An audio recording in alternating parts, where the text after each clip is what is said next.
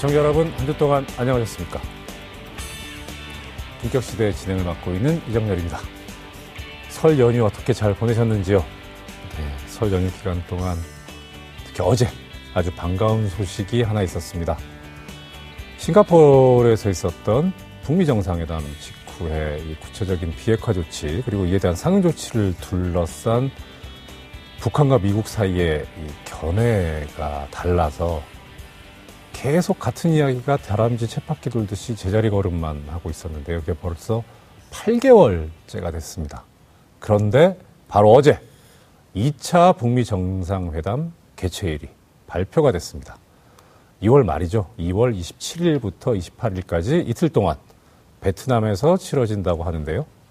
아직 구체적인 장소와 시간은 발표되지 않았습니다만은 6.12 싱가포르 북미 정상회담 이후에 정말 느리게 흐르던 한반도 평화의 시계에도 다시 속도를 붙여서 빨라지게 될지 참 귀추가 주목됩니다. 잠시 후 심화 팩트 체크에서 이 부분 내용을 자세히 살펴보도록 하겠습니다. 진실을 찾아서 팩트만 이야기하는 품격 시대. 한 주 동안 핫한 이슈들을 팩트 체크해 보겠습니다. 어, 지난주에 이어서 오늘도 김준일 대표님만 나와 계십니다. 어서 오십시오. 네, 안녕하십니까. 고 기자님 안 계시니까 웃음이죠.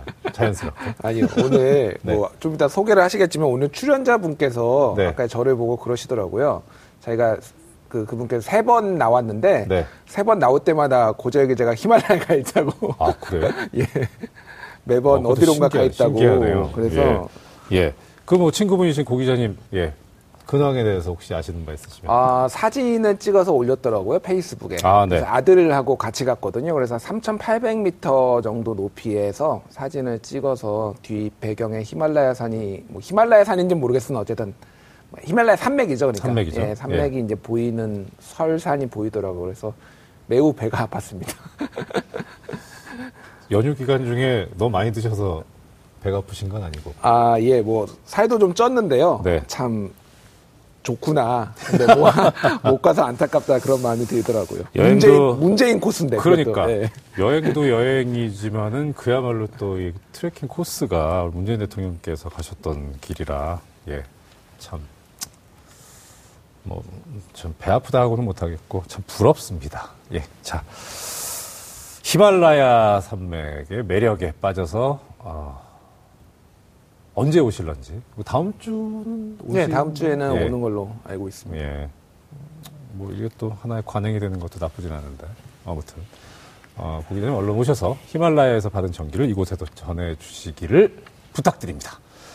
자, 언제나 시청자와 함께 하고 있고 소통하는 북격 시대입니다. TBS 어플리케이션, 유튜브 실시간 방송, 그리고 페이스북 라이브에서도 함께 하실 수 있습니다. 오늘도 설 잘 세시고, 어, 많은 분들 봐주셨습니다. 예. 지그잭, 지그잭님, 농사 짓는 문파님, 옥수수 곁털차님, 예, 그리고 경미지님, 어, 김토토로님, 예, 반갑습니다.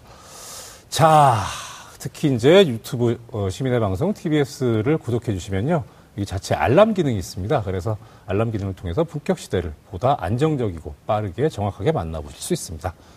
자, 그럼 이주의 이슈픽으로 넘어가 보겠습니다. 화면부터 함께 보시겠습니다. 예, 팩트로 다시 보는 한 주간의 이슈입니다. 이주의 시픽 시간. 네, 오늘 이분의 말씀을 꼭 예, 들어야 해서 오래간만에 또 모셨습니다. 아까 세 번 나오셨는데 세 번 다 고지혁 기자님이 안 계신 예, 환경 전문가시죠. 에너지 정의 행동의 이현석 대표님 나오셨습니다. 어서 오십시오. 예, 안녕하십니까. 예. 바꾸셔도 되는데 아예 그냥. 아 그럴까요? 예. 그럴까요? 예. 예. 예. 어, 대표님께서도 명절 잘 보내셨어요. 아유 예예예 예, 예, 잘 보냈습니다. 예. 오늘 또 어, 좋은 이야기 예, 기대가 큽니다. 아, 두 번째 이슈픽에서 만나 뵙도록 하겠습니다. 예. 아, 아까 뭐 그림에서도 잠깐 보셨겠습니다. 미세먼지 잡는 수소차의 진실에 대해서 이 대표님께서 준비를 하셨다고 하는데요. 예. 두 번째에서 만나보도록 하고요. 먼저 김준일 대표님께서 준비하신 이주의 이슈픽 예, 살펴보겠습니다. 어떤 얘기입니까? 예, 제가 준비한 소식은 안희정 전 충남지사의 어, 뒤집힌 판결, 1심, 네. 2심 뒤집힌 판결에 대해서 좀 어, 알아보고자 준비를 네. 했습니다. 저는 아무 얘기 안 할 거예요. 아, 예. 그래서 저도 그냥 네. 제 개인적인 생각은 있지만 그거보다는 정말 네. 왜 이렇게 바뀌었는지에 대해서 그 배경에 대해서 충실하게 설명을 드리고자 합니다. 예, 일단 어, 기소된 사실, 예, 기소된 혐의는 그 수행 비서에 대해서 성폭행을 했다는 혐의였던 거죠. 그리고 1심에서는 전부 무죄를 선고받았었는데요. 근데 항소심 2심에서는 실형으로 징역 3년 6개월을 선고를 받았습니다. 유죄가 인정이 된 거죠. 예, 그래서 1심과 2심, 항소심이 무엇이 달랐는지 한번 먼저 좀 알아봐야 될 것 같습니다. 무엇이 달라진, 달라진 점인지 한번 말씀 부탁드립니다. 예, 뭐 아시겠지만 3년 6개월형을 이제 선고받았죠 2심에서. 네. 근데 검찰이 구형을 한 게 4년이에요. 네. 그리고 그 형법 303조에 보면은 그 업무상 그 위력에 인한, 인한 간음은 7년 이하나 3천만 원 이하의 벌, 그 벌금입니다. 그래서 3년 6개월이 매우 높게 나온 거예요. 검찰 구형의 절반 이하로 나오거나 이런 적이 굉장히 많거든요. 거의 검찰 구형에 가깝게 나왔다라는 거는 이 사안을 매우 중하게 중한 범죄로 봤다라고 이제 그 재판부에 그 인식이 좀 깔려 있다라는 거를 먼저 이제 좀 이해를 하셔야 될 것 같고요. 그러면 왜 바뀌었는지, 뭐가 달라졌는지에 대해서 하나씩 설명을 드리겠습니다. 예. 첫 번째는 이제 업무상의 위력이 있었느냐 없었느냐였는데 네. 1심에서는 위력은 있었지만은 행사되지 않았다라고 이제 봤습니다. 그러니까 그거의 어떤 증거로는 그러니까 당연히 상하 관계니까 어떤 위력이 그러니까 위력 관계에 있는 거죠. 그러니까 업무상 위력을 행사할 수 있는 위치에 있었지만은 평소에 안, 안, 안희정 전 지사가 매우 친절하게 대했고 누구누구 씨라고 존칭을 부르고 이런 것들이 어떤 강압적인 강압적인 그 상황을 만들지 않았을 것이다라고 이제 1심 재판부가 판단을 했죠. 그리고 그, 아, 그 김지은 그 비서의 어떤 그 자유의사가 분명히 이거를 저항을 할 수 있는 상황이었음에도 불구하고 저항을 하지 않았다라는 것들을 이제 재판부가 좀 그런 식으로 봤죠. 네. 근데 여기에서는 2심 재판부는 안희정 지사의 그 어떤 뭐라고 어, 위력이라고 해야 되나요? 이런 것들을 좀 절대적으로 봤습니다. 왜 절대적으로 봤냐면은 일단은 김지은 비서가 김 씨가 안전 안 지사를 제가 안전 지사 안 지사 하니까 그냥 안 지사로 하겠습니다. 좀 헷갈리니까 예.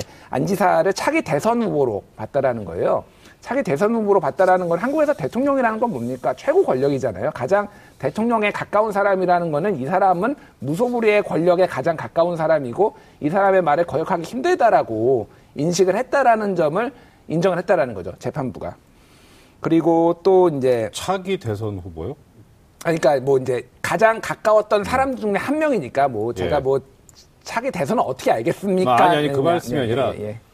지난 대선 때도 대선 후보였었잖아요. 아, 그렇죠, 그렇죠. 예, 이제 거기서 이제 예. 떨어졌고 네. 그 다음에 이제 차기에서도 가장 유력한 사람 중에 한 명이었으니까 네. 그래서 네, 가장 강력한 그 절대 권력으로 인정할 만한 정황이 있었다라는 거고 네네. 그리고 또 하나는 이제 이거는 1심 때도 사실은 어느 정도 인정은 됐는데 어떤 인사권을 다 가지고 있었잖아요. 휴직권, 그렇죠. 면직권, 그리고 뭐 소위 말하는 생사 여탈권이라고 얘기를 할 정도로 어떤 정치 정치권에서는 평판이라는 것이 굉장히 중요한데 만약에 여기에서 내쳐진다라면은 이 김지은 비서 같은 경우가 굉장히 생존하기가 힘든 상황이다라는 것들이 좀 2심에서는 적극적으로 인정이 된 거죠. 네. 그런 부분이 있었고요.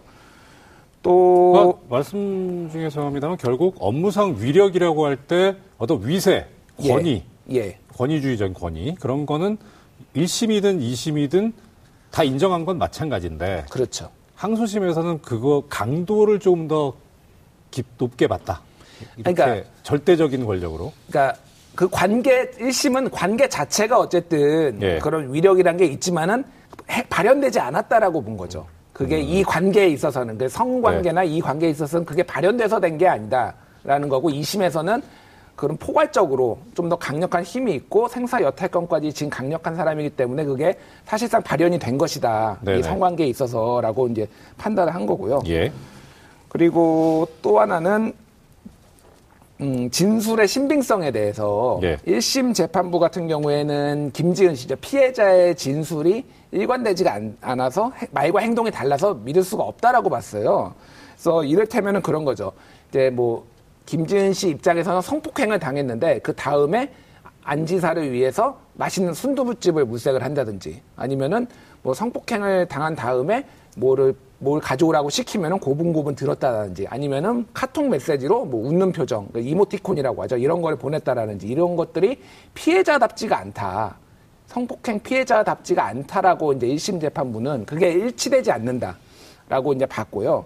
2심에서는 이게 반드시 피해자다움을 증명해야 되는 것은 아니다라는 거고 여기에서 이제 성인지 감수성이라는 게 나오는데요. 성인지 감수성이라는 건 뭐냐면은 예. 그러니까 성별을 이유로 상대방을 비하하거나 차별하지 않, 않도록 말과 행동을 조심하는 민감성을 얘기하는 건데요. 한마디로 얘기하면은 피해자의 상황에 좀 몰입을 해서 피해자가 그 당시에 어떻게 행동을 할수 있었을까를 좀 돌아보는 거예요. 그러니까 한마디로 얘기하면은 카톡 같은 경우에는 이를테면 웃는 표정을 이렇게 이모티콘을 보냈는데 이 나이대 사람들은 원래 이런 그 이모, 이모티콘을 카톡을 사용하면서 자주 보내는 데다가 그리고 이런 저, 절대적인 권력 관계에 있어서는 어찌됐든 거기에서 갑자기 그러면 왜 저를 성폭행하셨어요? 라고 문자를 보낼 수는 없는 거 아니에요. 어쨌든 얼굴을 계속 대면을 해야 되고 일을 하는 관계니까. 그래서 관계를 유지하기 위해서 그렇게 보낼 수도 있다. 이게 결코 배치되는 행동이 아니다라고 이제 2심 재판부가 본 것이죠. 예, 그렇죠. 자, 그러면 조금 전에 이제 성인지 감수성 말씀을 해주셨습니다. 그게 이제 뭐냐면은 어, 어떤 성별 이유로 차별을 하지 말고, 예, 특히나 이제 이런 그 어떤 힘의 강약이라든가 뭐 폭행 협박 이런 것들이 수반되는 이런 범죄에 있어서는 그때는 피해자의 입장에서 그럴 수도 있는지 아닌지 이렇게 봐야지 그거를 동떨어져서 이렇게 봐서는 안 된다. 그래서 일반적인 피해자 모습이 아니라고 하더라도 그럴 수도 있다는 정도면은 참작을 해봐라라고 하는 그런 건데 그런 측면에서 봤을 때 그때 1심과 항소심 사이의 차이는 어떤 것이 눈에 띄게 보였습니까? 예, 뭐 앞에 간단히 설명을 드렸는데 예. 이제 성폭행을 당하는 상황이 뭐이 이 김지은 씨 사건뿐만이 아니라 굉장히 다양하잖아요. 예. 특히 이제 대체적으로는 권력 관계가 개입이 되는 경우가 많거든요. 저희가 2주 전이었나 3주 전이었나 그 체육계 성폭행을 했, 그, 그 다뤘을 때 거기에서는 일종의 그루밍 성폭행이거든요. 그러니까 그렇죠. 어린 학생을 이제 길들이게 하는 거죠. 길들이기에 고민 상담도 들어주고 하면서 굉장히 자연스럽게 성폭행하는 경우도 있고, 그다음에 가스라이팅 같은 성폭행도 있고, 그러니까 성폭행이라기보다도 이제 피해자가 본인이 내가 하는 말이나 행동이 틀렸다라고 현실 인식을 잘못하게 하고 있다라고 이제 분위기를 조성하는 거는 이제 가스라이팅이라고 하는데 이런 것에 뭐 인한 피해도 있고 그래서 그런 상황들이 많이 발생을 하기 때문에 피해자의 입장에 좀 더 그, 그 시각에서 이 성폭행 사건을 바라봐야 된다라고 이제 보는 것이 이제 성인지 감수성의 그 배경이고요. 그래서 말씀드렸지만은 예전에 그 이모티콘 앞에서 말씀드렸지만은 피해 이후에 뭐 냉이라는 뭐 이런 거를 보냈다든지 이런 것들이 예전에는 1심에서는 피해자답지가 않다라고 말을 했는데 이거가 아니라 그럴 수도 있는 거다. 이 상황 관계를 봤을 때는 라고 인정을 한 거죠. 그 정확하게 말하면 예. 그 웃음 물결 표시라든가 뭐 예, 예. 그런 게 쓰는 게 판사답지 않은 거죠. 판사들은 그런. 아, 판사들은 안 쓰네. 그러니까 판사 입장에서 봤을 때 이런 걸 썼다고 아. 이건 뭔가 호감의 표시거나 부드러운 분위기라는 건데 아. 근데 사실 판사 입장에서 보면 이해가 안 가죠. 음. 그런데 이제 조금 전에 그거를 더 넓게 해가지고 피해자답지 않다라고 하는 그 용어 자체도 좀 이상하지만 그렇게 해버, 해버리면 어, 이거 정말 이해가 안 가는 거죠. 예. 음. 그 부분은 그잘본 것 같아요. 예. 네. 예, 그리고요. 예, 그리고 뭐 이제 피해자가 또 회피할 수 있었는데 업무 수행을 계속했다라는 것도 약간은 그러니까 1심에서는 그렇게 봤죠. 그러니까 이때 성폭행 피해를 봤는데 그럼에도 불구하고 왜 업무 수행을 꿋꿋하게 했느냐. 네. 업무 수행을 해야 되니까 한 거죠. 그렇죠. 예, 거기에서 그럼 징계밖에? 예, 그러니까 네. 러시아 출장에 가서 둘밖에 없는데 거기서 그러면 성폭행을 물론 이제 도망칠 수도 있겠죠. 근데 거기에서는 어쨌든 오, 러시아에서 오늘 도망가요? 아니, 그러니까요. 첫 출장이었다고 네. 그러더라고요. 어쨌든 그래서 그런 것들이 왜 그러면 저항을 안 했거나 왜 뭐 파업을 안 했느냐 일종의 그런 거를 이제 1심에서는 요구를 한 건데 그거를 아니다. 그렇게 그 상황에서는 어쩔 수 없었고 그게 배치되는 게 아니다라고 이제 얘기를 하는 게 지금 그 2심 판결, 입니다 예. 자, 그래요. 지금 사실 이게 여러 가지 문제가 있을 수도 있는데 뭐 그건 그렇고 일단은 지금 어, 우리 사회에서 뭐 혹자들은 부작용 이야기도 하고 계십니다만은 일단은 이런 물결 자체가 상당히 의미가 있는 게 이 미투 운동 이것이 사실 작년에 이제 서지현 검사의 고백으로 처음 우리나라에서도 시작이 됐습니다. 이 이런 말 한다는 것 자체가 용기를 필요로 했던 것이기 때문에 그 자체로도 상당히 의미가 있었고 그런 부분을 우리가 뭐 지켜주고 응원하고 해야 되는 그런 상황인데 또 역으로 보면 아직까지 이 사건들을 다루는 쪽에서는 또 지켜보는 쪽에서는 종전의 사고 방식을 그대로 가지고 있기 때문에 특히나 이제 지금 법조계 같은 경우에는 아, 더 하죠.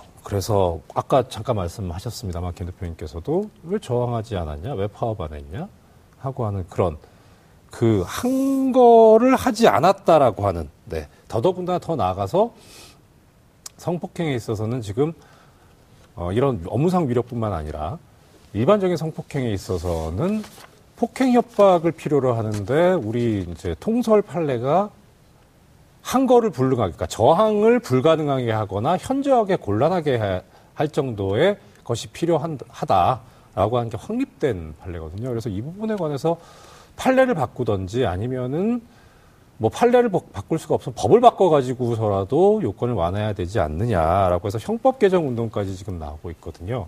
뭐 이게 지금 뭐 반대쪽에서는 여러 가지 또 어, 반대 의견이 나오고 있습니다만 일단 그 부분만 먼저 좀 보죠. 형법 개정 이야기는 어떻게 돼가고 있습니까? 예, 뭐 이게 미투 운동하고 맞물려서 이제 여러 가지 법안들이 나왔고요. 네. 일단은 이제 비동의 간음죄 를 신설하는 얘기 이제 법안이 좀 나왔어요. 그래서 천정배 의원이나 이정미 의원, 강창일 의원 들이 이제 발의를 했는데요. 네. 그러니까 비동의 간음죄는 한마디로 얘기하면은 yes mean yes라고 이제 영어로 얘기를 하는데 동의를 하지 않고 성관계를 맺는 거는 어쨌든 모두 폭행이다, 성폭행이다라고 보는 거거든요. 그러니까 묵시적으로 no를 하는 게 문제가 아니라 나는 성관계를 하겠다라고 yes라고 말을 하지 않고 뭐 술에 취해서 했다라든지 아니면은 뭐 분위기상 휩쓸려서 했다라든지 이런 거는 다 강, 강간으로 보는 이게 이제 그 비동의 간음죄인데요. 네. 이거를 좀 신설을 하, 자라는 움직임이 있었고요. 거기에 대해서는 또 좀 많이 반대하시는 분들이 부작용이 많을 것이다. 라는 이제 반대 목소리가 꽤 많이 올라왔습니다. 그리고 이제 업무상 간음죄에 대해서 처벌을 강화하자 라는 이제 의원 의원들의 발의가 있었고요. 뭐 권칠승, 이명수, 신상진, 백혜련, 뭐 김수민 법안 등이 이제 있고요. 또 이제 사실적 시에 의한 명예훼손 폐지 및 축소 적용 이거는 미투와 관련된 관련된 겁니다. 왜냐하면은 내가 이제 성폭행을 당했다라고 얘기를 했지만은 한국 형법에는 사실적 시를 하더라도 명예훼손이 될 수가 있기 때문에 미투 이런 폭로를 위축시킬 수 있다라고 해서 그런 것들이 뭐 진선미 표창원 뭐 이혜훈 법안 등 이런 것들이 있었고요. 그래서 현재 이런 법안들이 많이 올라가 있는데 실질적으로 바뀐 거는 아직 하나도 없습니다. 일단 우리나라 국회 특징이 뭔가 이슈가 되면 바로 반응은 하는데 실제 성과는 잘 못 내죠. 거의 공장이에요. 막 찍어내는 법안을 굉장히 빠른 시간 내에 찍어내서 딱 하는데 되는 게 없더라고요. 요새 네. 뉴스 공장 나가시는 공장이란 말이죠. 아니, 그럴 리가, 그래서 사실 이게 뭐 처벌을 강화하는 거는 뭐, 뭐 여러 가지 견해가 있을 수 있습니다만 처벌 강화하는 건 좀 반대고 처벌 강화한다 그래가지고 이게 없어 저 범죄가 줄어든다거나 하는 거는 아무 관련성이 없다는 게 여러 번 증명이 됐었고 그래서 문제는 그거에 아까 비동의 가늠죄 말씀하셨는데 결국은 이 성범죄에 있어서 우리가 이제 보호법익이라고 하잖아요. 그러니까 뭘 보호하려고 하는 거냐. 참 구시대적인 때는 그거를 여성의 정조권이라고 그랬어요. 그 권린지 모르겠는데. 그래서 1심 재판부에서도 그 얘기가 정조 얘기가 나오는 바람에 호되게 이제 비난을 받았었죠. 근데 지금 현재 이 그 통설 판례 여기서는 어떻게 보고 있냐면 성적인 자기 결정과 자기 자유 의사를 와 반대되는 자기 의사와 반대되는 행위를 강제당하는 거를 막자는 데 의의가 있는 거기 때문에 yes means yes 이게 상당히 중요하죠. 예. 근데 문제는 그거예요. 근데 이게 하, 어떤 방식으로 할 거냐 이건 이제 좀 머리를 맞대고 좀 해봐야 되는데 그 해야 되는데 그 부분이 좀 어, 문제가 아닐까. 그러니까 그, 그 기시감이 들었던 게 그거예요. 예전에 그러니까 뭐 명시적으로 그랬던 건 아닌데 판사들끼리 모여가지고 얘기하다가 이거 한번 바꿔봐야 되지 않느냐라고 해서 바꿨던 게 뭐냐면 금융 거래할 때 약관 설명해야 되자 해야 되거든요 법률상. 예, 예, 예. 근데 안 하잖아요. 그 재판 와가지고 불리한 조항이 있는데 당연히 그 계약 내용이라고 얘기를 하는 거예요. 그래서 설명했냐? 그러니까 설명했대요. 그래가지고 설명한 사람 직접 증인으로 나오시라. 음. 해서 다 불, 부르자. 가지고 해서 증인 나와서 이제 물어봤어요. 저 몇 년 차세요? 그러니까 뭐 다들 뭐 10년 차 가까이 돼요. 그러면은 하루에 이런 계약 몇 건이나 하냐. 하니까 꽤 많이 한다고 하시더라고요. 그러면은 거의 기계적으로 나오지 않습니까? 이렇게 많이 하니까. 그럼 지금 제가 새로 지금 대출 받으러 온 사람이라고 생각하고 저한테 한번 보지 말고 얘기해 보시라. 평소 하는 대로. 못 해요. 음. 물론 알잖아요. 안 하는 거. 음. 그러니까 그 다음에 이제 이게 바뀐 게 뭐냐면 자필 서명하게, 서명하게 하잖아요. 예. 그다 뭐 약관 읽고 음. 뭐 했습니다. 뭐 어? 대출자 이정렬 음. 뭐 이러면서 하잖아요. 음. 여기 그, 서명하시면 됩니다. 바로 이렇게. 처음엔 그랬어요. 예. 처음엔 근데 지금 이제 시간이 걸리니까 지나오니까 예. 지금 김 대표 말씀하신 것처럼 자 형광펜 쫙쫙 긋고 예. 여기다 이름 쓰시면 돼요. 예. 이게 과연 설명한 거냐. 근데 막상 법정에서 문제가 되면 자필 사인하셨잖아요. 여기 지금 저기 약관 봤다고 설명 들었다고. 근데 이제 와서 딴 소리냐. 그러니까 yes means yes도 지금 걱정되는 게 그런 거예요. 음. 취지는 좋은데 이거 어떤 방식으로 할 거냐. 예를 들어서 나는 이 저 우리 그 교제 관계에 동의합니다라고 썼는데 사실은 그게 그게 아니고요. 그러니까요. 뭐 우스갯소리로 예. 성관계 할 때마다 문자 메시지로 그럼 보내야 되느냐, 뭐 남성들 측에서 나오는 얘기인데 그런 얘기도 하더라고요. 그러니까 뭐 그건 좀 과도한 얘기인데. 그래, 과도한, 과도한 얘기죠, 그러니까. 얘기인데 예, 예. 이게 이제 어떤 방식으로 갈 것이냐에 관해서 좀 많이 고민을 해보고 그 차제, 그러니까 저는 그래서 그래서 방식은 어떻더라도 결국 원칙이 이, 이 범죄를 처벌하는 원, 이유 자체가 아까 말씀드렸던 것처럼 자유의사를 제한하기 때문에 그런 거니까 제일 중요한 게 사람 아닙니까? 사람이 스스로 생각할 수 있고 또 거기에 대해서 상대방을 존중하고 그 의사에 따라서 하는 걸 맞추는 그런 입장에서 본다면 해결하는 게 그렇게 어렵지는 않을 듯 싶다 하는 생각을 해 봅니다.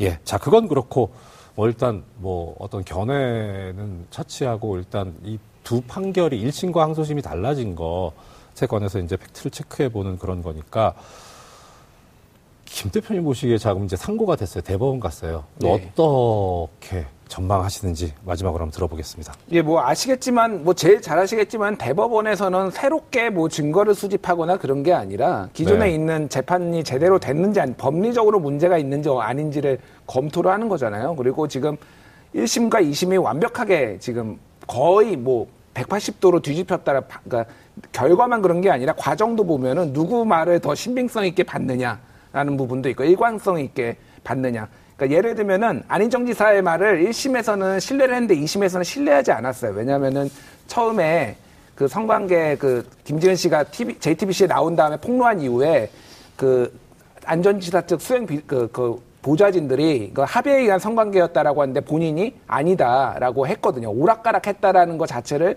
믿을 수 없다라고 했어요. 그러니까 이 그러니까 어느 쪽에 약간씩의 다 모순들이 있어요, 사실은. 그렇죠. 그래서 어느 쪽을 신뢰를 하느냐.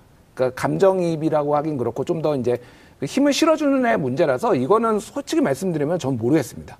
저는 어떻게 결론이 날지는 모르겠는데 저는 20대로 예. 갈 확률이 더 높다고 개인적으로 보고 있어요. 형이 좀 세다는 생각은 드는데 저도, 예, 저도 아까 김 예. 대표님 생각에 비슷하게 생각 동의 드는 게 뭐 사실 그 처음에 SNS에 안희정 전 지사 올린 글 그거는 정치인으로서 그렇게 쓸 수 있을 거는 같고. 그러니까요. 저는 되게 인상 깊었던 게 그거였어요. 괴념치 말거라. 예. 그잘 안 쓰는 단어잖아요. 괴념치 말거라. 네, 근데 그게 사실 그러니까 뭔가 상대방으로 하여금 신경이 쓰이는 어떤 상황이 있었어요. 음. 그런데 그걸 염두에 두지 마라, 마음 쓰지 말라는 거잖아요. 예.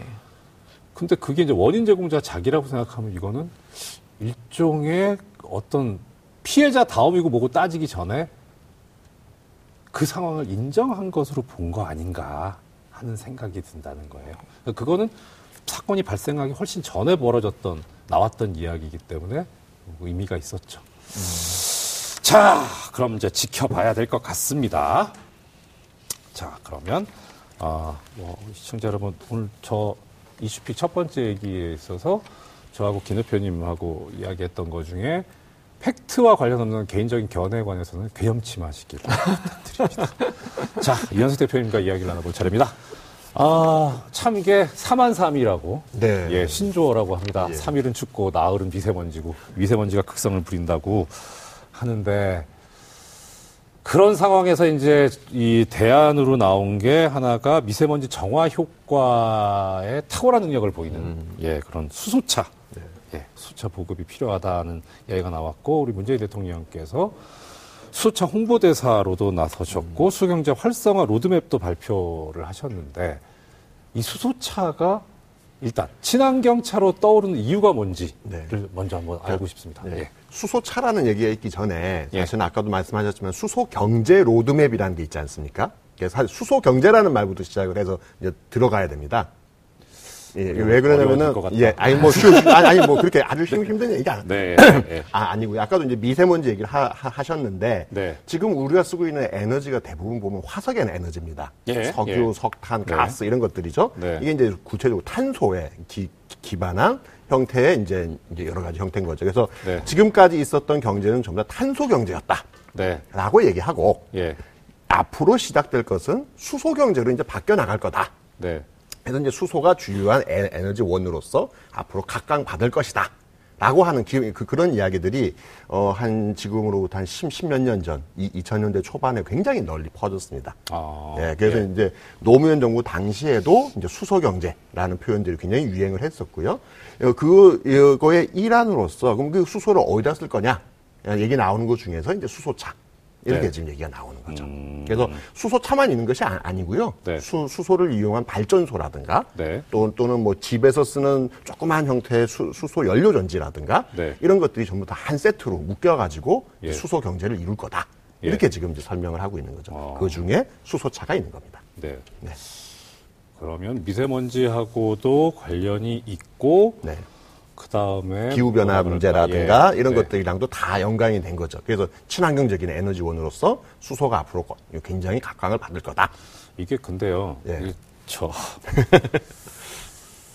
우리 시청자 여러분들께도 좀 아, 송구하다는 말씀을 양해의 말, 말씀을 구하고 싶은 게 뭐냐면 다 그런 건 아닌데 네. 다 그러신 건 아닌데 저는 문과 출신이라 잘 몰라요. 네티즌 용어는 문송하다고 얘기하더라고요. 네, 조금 전에 이제 화석 연료 말씀하셨는데 탄소 네, 탄소. 예.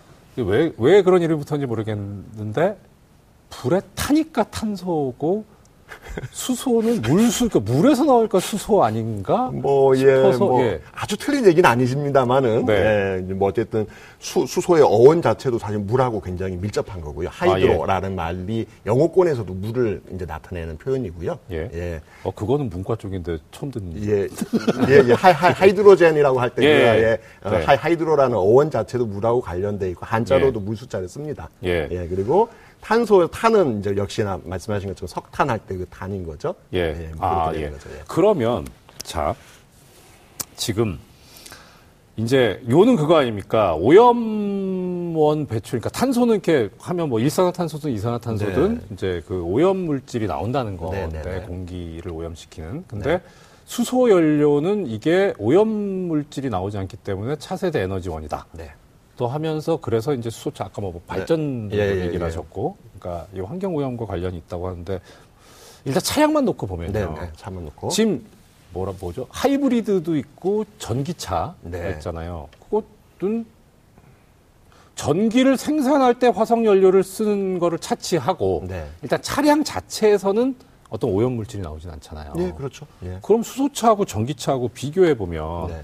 둘다 친환경적이라고 어떻게 볼 수는 있을 것 같은데 네. 그러면 효율에서 보면 네네. 그 어떤 차이가 있습니까? 그러니까 이게 두 개가 갖고 있는 장점과 단점이 있습니다. 예. 그러니까 지금 현재 전기차 같은 경우는 배터리를 충전시켜야 되기 때문에 네. 아무리 급속 충전을 시키더라도 뭐 최소 10몇 분, 20분 정도 시간은 걸리는 거죠. 네. 반면 이 수소의 경우에는 어, 과거에 기름을 넣는 것처럼 수소 탱크에다가 수소를 그냥 넣으면 되는 거죠.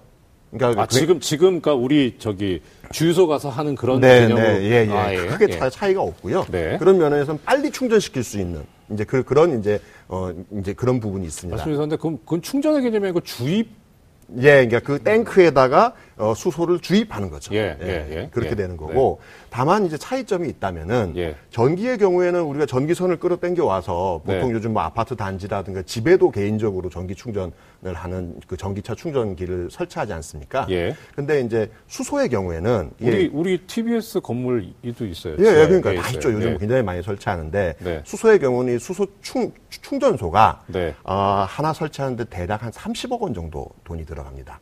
오. 어. 굉장히 돈이 많이 들어가고요.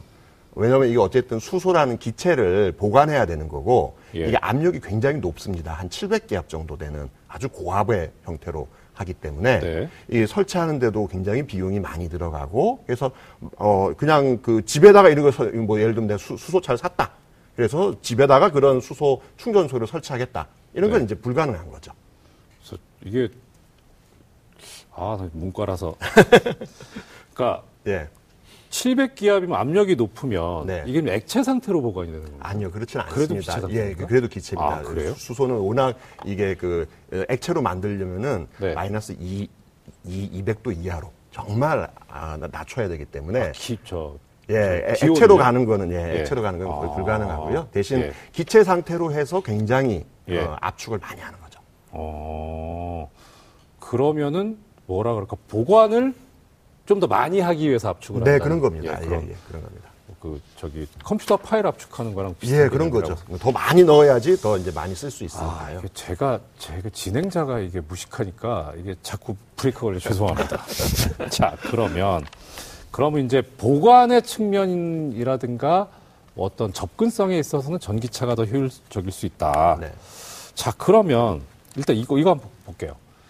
자, 지금 이제 그 그런 얘기 들었어요. 수소차 한 만 대 정도가 도로 위를 달리면 나무 60만 그루를 심은 것과 비슷한 그런 탄소 감소 효과를 얻을 수 있다. 그런 얘기를 어디서 들었는데, 그러니까 미세먼지를 뭐 100%는 아니더라도 99.9% 정도 거른다고 하는데 그런 얘기를 들었거든요. 그거 사실인지 김 대표님 일단 알아보십시오. 두 가지를 좀 별도로 놓고 보면은요. 먼저 네. 미세먼지부터 탄소 감축 효과와 미세먼지를 따로 이제 나, 봐야 될 것 같아요. 먼저 이제 미세먼지 부분을 얘기를 하면은 네. 특히 이제 수소차를 홍보를 열심히 하는 현대차에서 많이 이제 나오는 자료거든요. 네. 대부분 맞습니다.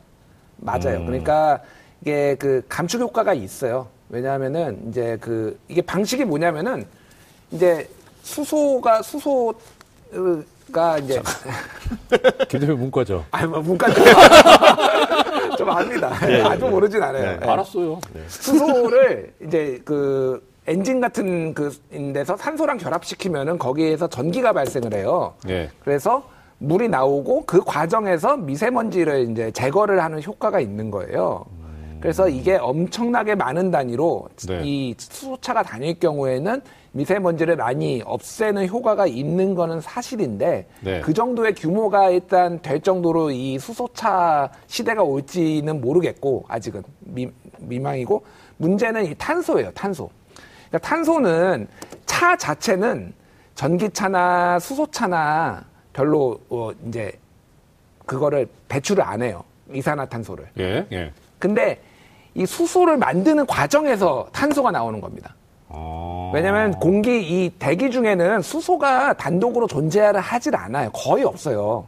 0.0004%인가 뭐 그렇습니다. 매우 비중이 낮아요. 그러면 수소를 만들어야 되잖아요. 그렇죠. 수소를 만드는 방법 중에 하나가 그러니까 제일 많이 쓰는 게 액화 그러니까 LNG에서 천연가스에서 나오는 게 있고요. 네. 메탄가스에서 나오는 게 있고요. 그리고 전기 분해를 하는 방식이 있어요.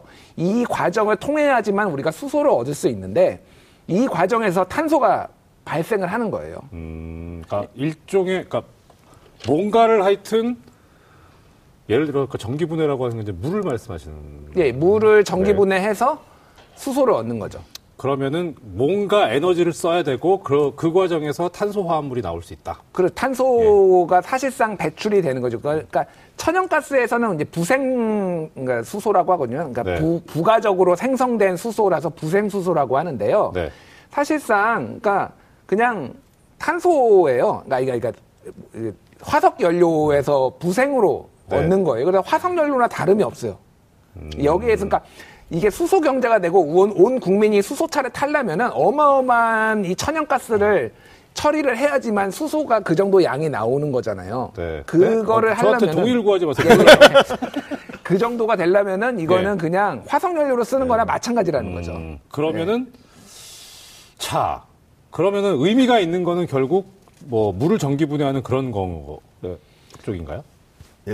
저, 조금 지금 예, 예. 조금 말씀하신 네. 걸 조금 보완하면은 예. 지금 제일 많이 그 수소를 얻는 방법이 어 이제 기존에 쓰고 있는 천연가스에서 예. 수, 수소를 뽑, 뽑아내는 겁니다. 네네네. 네, 네. 근데 이게 어 아까도 이제 문송 얘기를 하셨는데 화학기호를 쓰긴 조금 애매하긴 한데 제일 쉽게 말씀드리면 네. 이 메탄이라고 그래가지고 네. CH4 CH4 H가 수 수소지 않습니까? C하고 H하고 결합된 거에서 아~ C를 띄어내는 거예요. 아~ 예. 그래서 H만 예, 빼내는 그렇게 거죠. 말씀하시니까 이해가 예. 가니까 메탄이 그게 CH4예요. 예, 예. 아, 그러면 그 분해하면 C가 나오겠네요. C, C가 이, 이, 있겠죠. C는 그렇죠. 얘가 어디 사라지는 게 아닌 거죠. 예, 그럼 예. 이게 어디로 가는 거냐? 예. 공기 중으로 그냥 나가는 겁니다. 어... 그러면은 이게 뭐냐면은 그냥 천연가스를 그냥 태우는 거랑 네. 어 이 어, 천연가스에서 수소를 띄어내서 네. 거기서 이제 돌리는 거랑 네. 이제 어차피 탄소가 나오는 거 똑같은 거죠. C가 공기 중에 결합하면 이산화탄소가 예, 되는 거죠. CO2. 탄소랑 결합. 아니, CO2지 않습니까? 예, 예. 그럼 두 개를 다 태우면 되잖아요. 그러니까 C도 CO... 태우고 예. H도 태우면. 그러니까 문제가 되는 건 CO2거든요. 예, 그렇죠. H2O는 무, 물이지 않습니까? 예, 예. 물이 나오는 건 아무 문제가 없죠. 물은 뭐 우리 주위에 얼마든지 있는 거니까. 예. 그러니까 이게 아까도 말씀드린 탄소 경제를 예. 극복해서 수소 경제다라고 예. 했는데 네. 현재 수소를 얻어낼 수 있는 방법이 음... 어, 천연가스 탄소로부터 얻어낼 예. 수 있는 방법밖에 없다는 거죠. 어, 현재는 그렇다. 예. 그럼 기술 발전이 좀 더 돼야 될 문제겠네요. 어, 뭐 그러면 이제 그걸 충분히 연구 개발은 이제 앞으로 해야 되는 거죠. 근데 예. 문제는 예. 이런 겁니다. 그럼 전기가 필요 이제 아까 말씀드렸던 전기 분해가 그래서 나온 건데 예. 물을 전기 분해하면은 수소를 얼마든지 얻어낼 수 있어요. 지구상에 네. 물은 얼마든지 있으니까요. 어, 우리 물 부족 국가 아니에요? 아니 뭐 안 되면 바닷물 써도 되니까. 예, 예, 예. 물은 얼마든지 있으니까요. 네. 근데 이제 문제는 이제 그러려면 전기가 필요한 거죠. 그럼 전기를 가지고 수소를 만들어서 그 수소를 가지고 다시 전기를 만들어서 그 전기를 가지고 모터를 돌려서 가는 게 수, 수, 수소차인데 누가 보더라도 이상하잖아요. 복잡하다. 그러니까 그러려니 그냥 예. 그냥 전기를 쓰는 게 더 좋은 음, 거 아니냐. 음, 현재로서는 네, 현재로서는, 현재로서는 그렇다. 네. 그러면은 마지막으로 이거 여쭤볼게요. 네. 일단은 그러니까 지금 우리가 가장 관심 있고 여기에 대해서 어, 주의를 기울이고 있는 게 그거예요. 그러니까 워낙 지금 환경 오염 문제가 심한 심각하니 그렇죠. 그렇죠. 그러니까 이게 지금 환경 오염을 어떻게든 줄이고 그 대안으로서 해보자라고 하는 여러 시도들 중에 하나인데 네네. 뭐 정말 이거 경제성도 없고 효율성도 없고 이거 오히려 그냥 배보다 배꼽이 크다라고 하면 포기할 수 있을지언정 네. 일단 지금 대안으로 부상이 돼 있는 상태에서 어떤 점을 극복하면 괜찮아질 수 있을 것인지. 오, 근데 그거는 사실은 네. 지금 이제 기술이라는 게 그렇지 않습니까? 처음엔 실험실에서 요만하게 해보고 그거 키우고 키우고 해서 결국은 보급하는 단계까지 네, 가는 네, 네. 건데 네. 지금 이제 정부에서 얘기한 거는 이게 다 됐다고 본 거예요 이미. 보고 보급하는 아. 걸좀 하는 거지 않습니까? 예. 예. 이러다 보니까 다른 이제 예를 들면은 뭐 재생에너지를 공급한다거나 전기차를 공급한다거나 이런 것들도 지금 하고 있는 거고 네. 과연 이 수소차를 만들면 외국에 수출할 수 있겠느냐 예. 이런 종류의 문제들이 다 같이 이제 걸리는 거죠. 예. 보급 단계에서는 네. 이게 그냥 연구 개발하고는 분명히 다른 것이기 때문에 네. 그러다 보니까 과연 지금의 현재에서 수소 경제라는 것이 국가 차원의 뭐 연구 개발을 하는 로드맵이 아니라 아. 마구마구 보급해가지고 이제 우리를 우리나라 경제도 좀 살려보자 예. 이런 정도 급으로 지금 와 있는 거냐 예. 이런 부분에 대해서 이제 논란이 계속되는 그러니까 거죠. 부연 설명을 한 마디만 더 해주면 차로 좀 집중해 보 음. 해준 해보면은 네. 전 세계에서 수소차를 밀고 있는 게 현대 기아차밖에 없어요 사실상. 다른 메이크, 차 메이커들은 대부분 전기차로 가거나 아니면은 네. 도요다가 같이 수소차로 가다가 한 발을 쓱 빼고 전기차로 약간 돌아서는 이런 분위기예요. 네. 아까 말씀드렸지만은 수소차는 수소 충전소가 있어야 돼요. 30억 원씩 들어요. 그거가 인프라가 없으면은 그 해외에서는 이 차를 탈 수가 없는 거예요. 그렇잖아요. 음. 그러면은 현대차가 수소차를 500만 대 지금 한 해 500만 대 정도 생산을 해서 350만 대 정도를 해외 수출하고 150만 대를 지금 내수로 쓰거든요. 그러면은 500만 대를 생산을 해도 350만 대를 해외 팔 곳이 없는 거예요. 만약에 전체적인 트렌드가 전기차로 넘어가 버리면. 그래서 지금 오리 현대건설에서 주, 저기 뭐 수소차 저 수소 연료 저장 하는 데까지 공사 수주해 가지고 돈 벌어오면 되잖아요. 뭐, 그러니까요. 근데 유럽에서 근데 그런 식으로 할 것이냐. 그런, 그, 지금에 음. 있는 주요소를 이를테면은 다 수소 그 저장 탱크로 바꿀 것이냐의 문제가 있으니까. 예. 올인을 하면은 매우 위험하다라는 거예요. 그러니까 지금 현재 수소차에 음. 만약에 한국이 음. 다 올인을 하면은 이거는 그 매우 심각한 상황이 올 수도 있습니다. 그래서. 음. 올인까지는 모르겠지만 하여튼 뭐 저는 그래도 그 부분은 좀 괜찮은 것 같아요. 그러니까 사실 이게 원래 뭔가를 할 때 남들이 다 생각한 걸 하면 별로 안 돼요. 콜럼버스의 날개 있잖아요. 예, 그러니까 대통령께서 이렇게 말씀하셨을 때는 또 사실 뭐 잘은 모르지만 문재인 대통령께서 상당히 신중하신 분이라 뭔가 있을 거는 같아요. 있을 것 같은데 예. 한번 아, 지켜봤으면 예, 예, 하는 생각이 듭니다. 자, 오늘 이현석 대표님 모시고 예, 좋은 말씀 예, 고맙습니다. 일단은 우리가 아, 일단 믿고 한번 가보는 게 어떨까 하는 생각. 다만 그 말씀이 참 중요해요. 올인할 필요까지는 없고, 예 그리고 그 다음에 한 번 더 우리가 또 생각을 해봐야 되지 않겠는가. 네. 예 탄탄하게 가야죠. 예. 아, 수차 이야기 이 정도로 마무리하고 이슈픽 정리하도록 하겠습니다. 아, 심화 팩트 체크로 넘어가겠습니다.